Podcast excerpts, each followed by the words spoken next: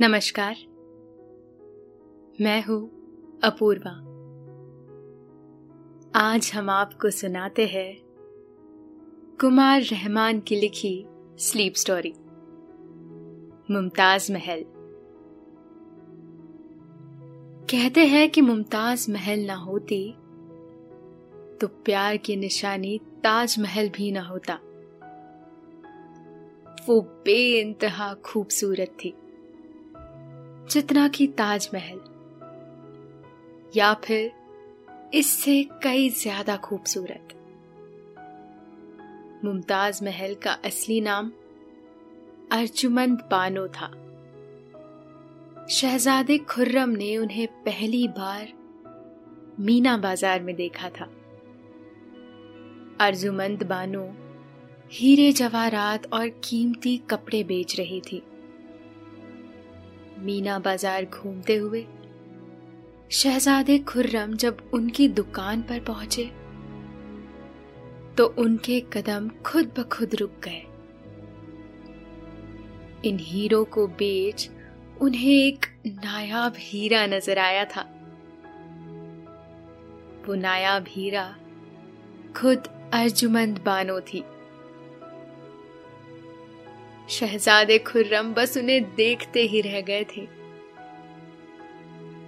उनकी निगाहें अर्जुमंद बानो पर से हट नहीं रही थी। उन्होंने एक हीरे को हाथों में लेते हुए पूछा था कि ये पत्थर कितने का है?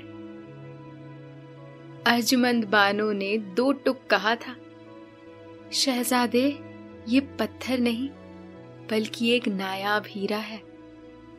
और इसकी कीमत दस हज़ार रुपए है। शहजादे ने बिना मोल भाव के तुरंत ही वो हीरा खरीद लिया था। वहाँ से जाते हुए शहजादे खुर्रम ने कहा था कि जब तक उनकी दोबारा मुलाकात नहीं होती, वो इस हीरो को अपने दिल से लगा कर रखेंगे। इस खूबसूरत कहानी को हम आगे जारी रखेंगे। लेकिन पहले, आप अपने आसपास की सारी लाइट्स ऑफ़ करके आराम से लेट जाए। अपनी आँखें धीरे से बंद कर लीजिए। अब थोड़ा सा अपने शरीर को आराम दीजिए। थोड़ा और आराम। अपने शरीर को बिल्कुल ढीला छोड़ दीजिए। कोई टेंशन नहीं। कोई तनाव नहीं। अपने दिमाग में चल रहे सभी विचारों को, चिंताओं को त्याग दे। एक शांति सी महसूस करे। सब नेगेटिव पॉजिटिव विचारों को धीरे धीरे निकाल दे। हाथों को सीधा करके अपनी कमर के साइड में रख लीजिए। अपनी सांस पर ध्यान लगाएँ।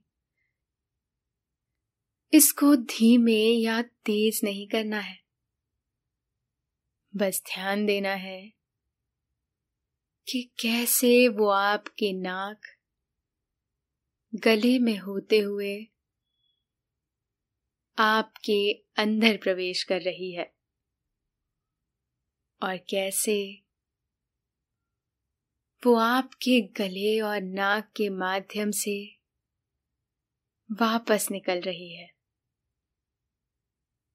मन शांत, एकदम शांत होता जा रहा है। आप बहुत अच्छा महसूस कर रहे हैं। खुद को काफ़ी हल्का फील कर रहे हैं। सब तरफ़ शांति ही शांति है। सुकून है। खामोशी है। दोस्तों, अब से आप bed time stories guided meditation relaxing music इन सब का आनंद नींद ऐप पर ही उठा सकते हैं। इसके साथ ही नींद ऐप और वेबसाइट पर आप नए स्लीप प्रोडक्ट्स जैसे sleep gummies milk mix sleep tea इन सब की जानकारी पाएँ। इन प्रोडक्ट्स की आपको ना ही कोई आदत लगेगी और ना ही इनसे कोई साइड इफेक्ट्स होंगे। बल्कि ये प्रोडक्ट्स आपको तुरंत अच्छी नींद लाने में मदद करेंगे और आपका स्लीप एक्सपीरियंस बेहतर बनाएँगे। अर्जुमंद बानो, पंद्रह को आगरा में पैदा हुई थी। वो अबुल हसन, आसफ खान और दीवान जी बेगम के घर पैदा हुई थी। ये एक फारसी कुलीन घराना था। इनके पिता आसफ खान मुगल हुकूमत में अहम पद पर थे। आसफ खान का परिवार फारस से 1570 के आसपास हिंदुस्तान आया और फिर यहीं का होकर रह गया। अर्जुमंद बानो बहुत खूबसूरत थी। जब वो जरा बड़ी हुई तो उनकी समझ और होशियारी को देखते हुए उनकी पढ़ाई लिखाई का खास इंतज़ाम किया गया। उनकी माँ भी अच्छे खानदान से थी। यही वजह थी कि उन्होंने अर्जुमंद बानो की परवरिश में कोई कमी नहीं रहने दी। धीरे धीरे अर्जुमंद बानो बड़ी हो गई। वो सिर्फ़ खूबसूरत ही नहीं थी, बल्कि उन्होंने उस जमाने में आला तालीम हासिल की थी। उन्हें अरबी और फारसी भाषा पर महारत हासिल थी। उनकी माँ की अच्छी परवरिश और घर के माहौल ने अर्जुमंद बानो को शांत, उदार और विनम्र बना दिया। ये सारी खूबियाँ उनकी खूबसूरती में चार चाँद लगाती थी। अर्जुमंद बानो के युवा होने पर उनकी खूबसूरती और समझदारी के चर्चे आम हो चले थे। उस दिन नवरोज था, यानी नया साल। नए साल की खुशी में मीना बाज़ार लगा था। मीना बाज़ार ऐसे शॉपिंग सेंटर को कहते हैं, जहाँ दुकानदार सिर्फ़ लड़कियाँ होती है। मुगलों के दौर में लगने वाली इस मीना बाज़ार में सिर्फ़ महल की औरतें शामिल थी। वहाँ खरीदारी करने के लिए खुद बादशाह और शहजादे आते थे। उस दिन भी मीना बाज़ार सजाया गया था। इसमें महल की औरतें दुकानें सजाकर बैठी थी। इन दुकानों पर जेवर, हीरे जवाहरात, कपड़े, नक्काशीदार लकड़ी और पीतल के सामान के साथ ही दूसरी चीज़ें भी बेची जा रही थी। यहाँ से होने वाली आमदनी जरूरतमंद लोगों में बांटी जानी थी। उस मीना बाज़ार में शहनशाह जहांगीर या फिर शहजादे ही आ सकते थे। शहजादे खुर्रम भी मीना बाज़ार में पहुँचे। वो मीना बाज़ार घूम रहे थे। अचानक वो एक दुकान के सामने ठिठक कर रुक गए। उस दुकान पर एक बहुत खूबसूरत लड़की बैठी हुई थी। उसने अपनी दुकान पर कीमती हीरे जवाहरात और सच्चे रेशमी कपड़े सजा रखे थे। वो लड़की बहुत ज़्यादा खूबसूरत और नाजुक थी। यूँ शहजादे खुर्रम की दुकान के सामने रुक जाने पर उस लड़की ने नज़र उठाकर उनकी तरफ़ देखा। दोनों की नज़रें यकबैक मिली तो यकीनन शहजादे खुर्रम का दिल थोड़ा ज़ोर से धड़का होगा। शहजादे ने एक हीरे को हाथों में लेते हुए पूछा, इस पत्थर की कीमत क्या है? उस लड़की ने निगाहें उठाते हुए कहा, शहजादे, ये पत्थर नहीं, कीमती हीरा है। इसकी चमक से आपको अंदाज़ा नहीं हुआ? इसकी कीमत दस हज़ार रुपए है। शहजादे खुर्रम ने उस हीरे को तुरंत दस हज़ार रुपए चुकाकर खरीद लिए। उस जमाने में रुपए को रुपए ही कहा जाता था। जाते वक्त शहजादे खुर्रम ने कहा, आपसे अगली मुलाकात होने तक मैं इसे अपने दिल के करीब रखूँगा।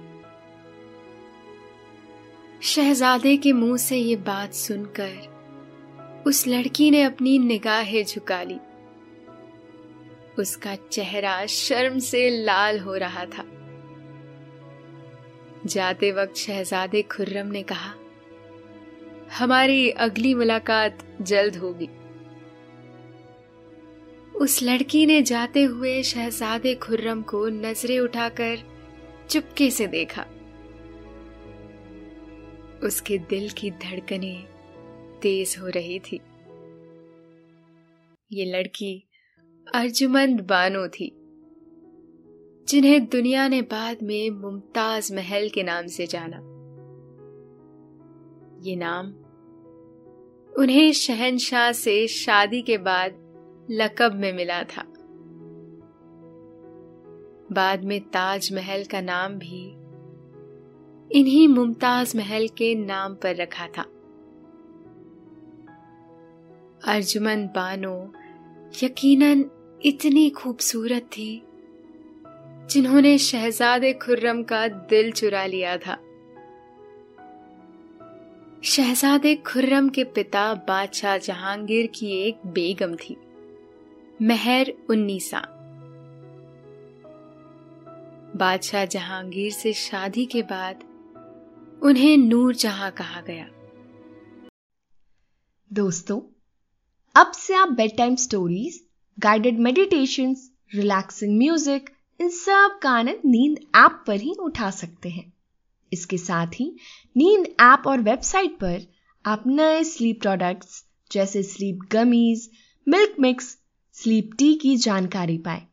इन प्रोडक्ट्स की आपको ना ही कोई आदत लगेगी और ना ही इनसे कोई साइड इफेक्ट्स होंगे, बल्कि ये प्रोडक्ट्स आपको तुरंत अच्छी नींद लाने में मदद करेंगे और आपका स्लीप एक्सपीरियंस बेहतर बनाएँगे।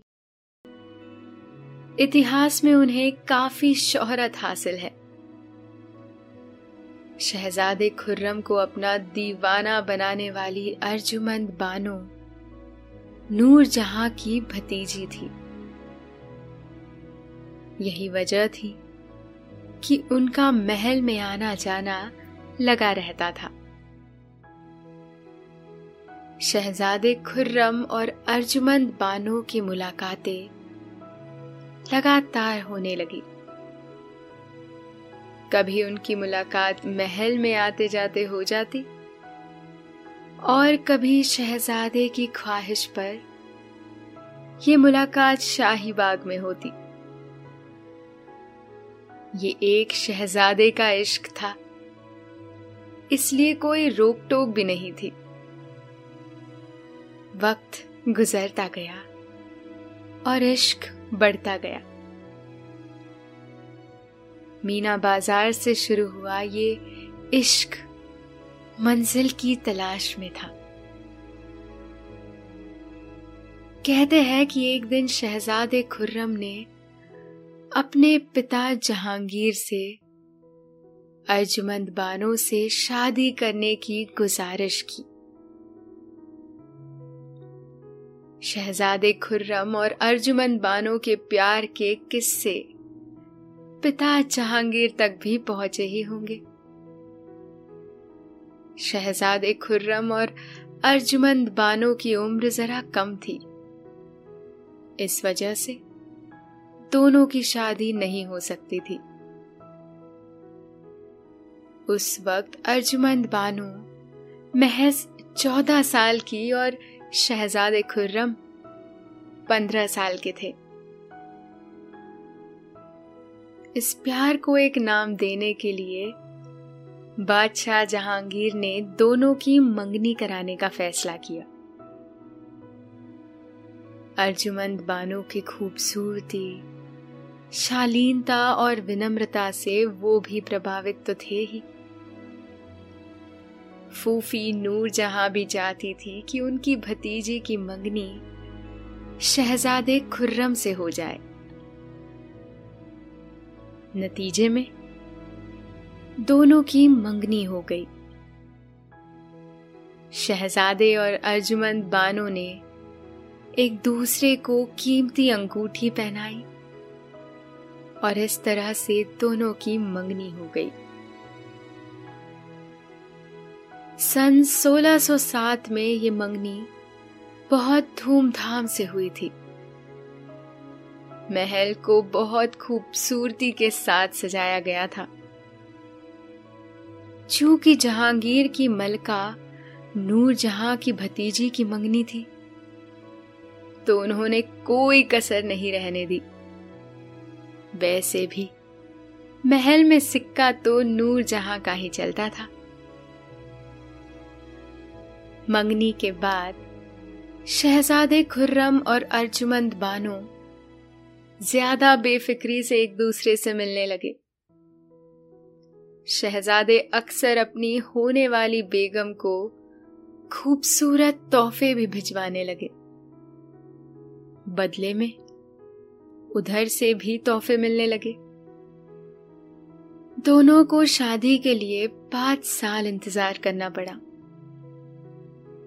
हालाँकि मंगनी के वक्त सोचा गया था कि दोनों की शादी दो साल बाद कर दी जाएगी।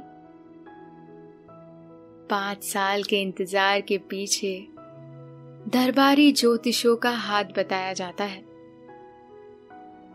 अच्छी तारीख के इंतज़ार में ये शादी पाँच साल तक टलती रही।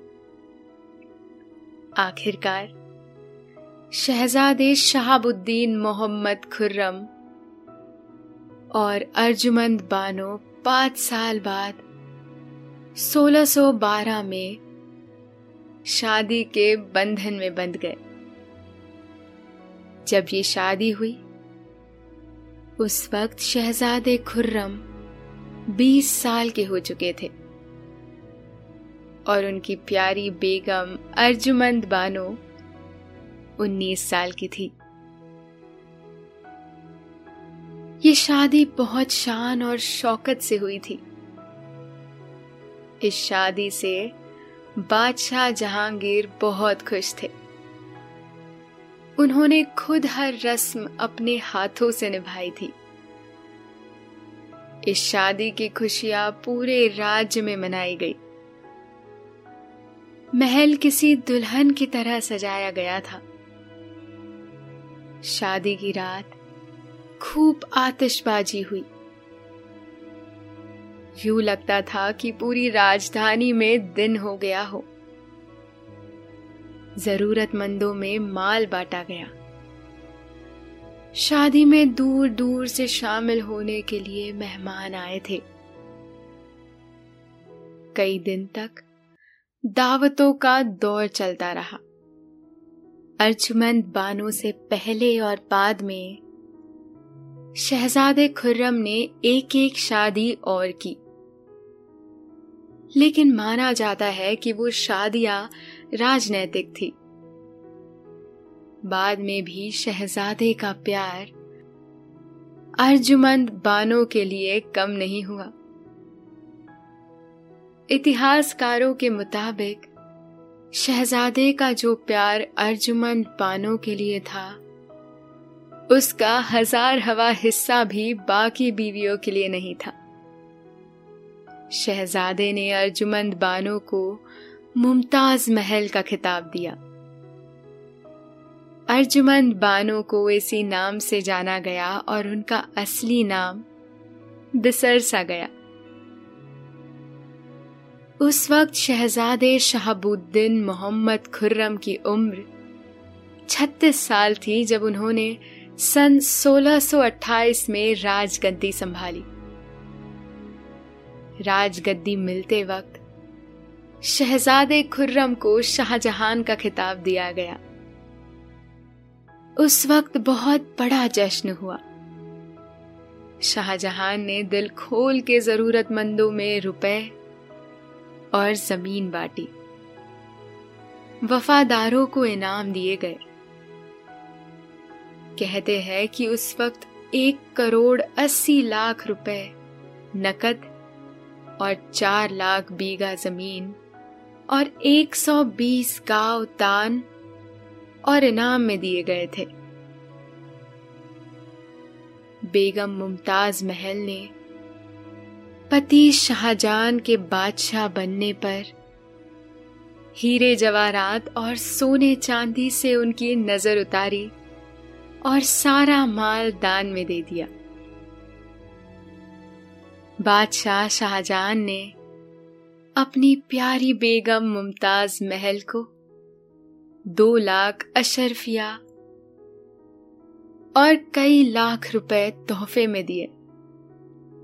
यही नहीं, उन्होंने बेगम मुमताज़ महल को खर्च के लिए सालाना दस लाख रुपए वफीजा भी तय किया। बादशाह ने अपनी इस प्यारी बेगम को ज़्यादा आमदनी वाली जमीनें और संपत्तियाँ भी दी। बादशाह का प्यार अपनी बेगम के लिए यहीं पर खत्म नहीं हुआ। उन्होंने मुमताज़ महल को बादशाह बेगम, यानी कि शहनशाह की बेगम मलिकाए जहाँ, यानी विश्व की रानी मलका उस जमा यानी जमाने की रानी और मलिकाए हिंद यानी हिंदुस्तान की रानी का खिताब दिया। शाहजहां अपनी इस प्यारी बेगम की हर सुख सुविधा का भरपूर ख्याल रखते थे। कहते हैं कि उन्हें ऐसे आराम नसीब थे जो इससे पहले किसी और बादशाह की बेगम को नहीं मिला था। बादशाह का हुक्म था कि मुमताज़ महल को हज़रत कहकर ही बुलाया जाए। आगरा किले के जिस हिस्से में मुमताज़ महल की रिहाइश थी, उसे कीमती हीरे जवाहरात और सोने की चादरों से सजाया गया था। यहाँ गुलाब जल के फव्वारे लगाए गए थे। हवा चलने पर वो पूरा इलाका गुलाबों की खुशबू से भर जाता था। शादी के बाद भी और शहनशाह की मलका बनने के उपरांत भी मुमताज़ महल की उदारता और विनम्रता में कभी कोई कमी नहीं आई। वो विधवा औरतों का खास ख्याल रखती थी। कहते हैं कि वो हर दिन सैकड़ों विधवाओं और हज़ारों गरीबों की मदद करती थी। यही वजह थी कि वो पूरे मुल्क में हर दिल अज़ीज़ थी। और आज भी अज़ीज़ है। दोस्तों, अब से आप आपकी मनचाही दादी और नानी की कहानियों से प्यारी, नींद की कहानियाँ सिर्फ़ और सिर्फ़ नींद ऐप पर ही सुन पाएँगे। तो इसी तरह हमारे साथ कहानियों के ज़रिए जुड़े रहने के लिए आपकी अपनी नींद ऐप इंस्टॉल करें। तो दोस्तों, अभी आपने मुमताज़ महल की ये कहानी सुनी। उम्मीद है आपको ये कहानी पसंद आई होगी। अब आपके बीच सोने का वक्त हो गया है। निंदिया रानी बहुत चुपके से आपके सिरहाने आकर बैठ गई है। वो हौले हौले आपकी पलकों को सहला रही है। आपकी पलकें बोझिल होती जा रही है। नींद आपकी आँखों में मध्यम मध्यम भरती जा रही है। आप पर नींद की खुमारी छाने लगी है। आपने आँखों को बंद कर लिया है। अब आप आहिस्ता आहिस्ता नींद की आगोश में समाते चले जा रहे हैं। समाते चले जा रहे हैं। शुभ रात्रि, शब खैर गुड नाइट।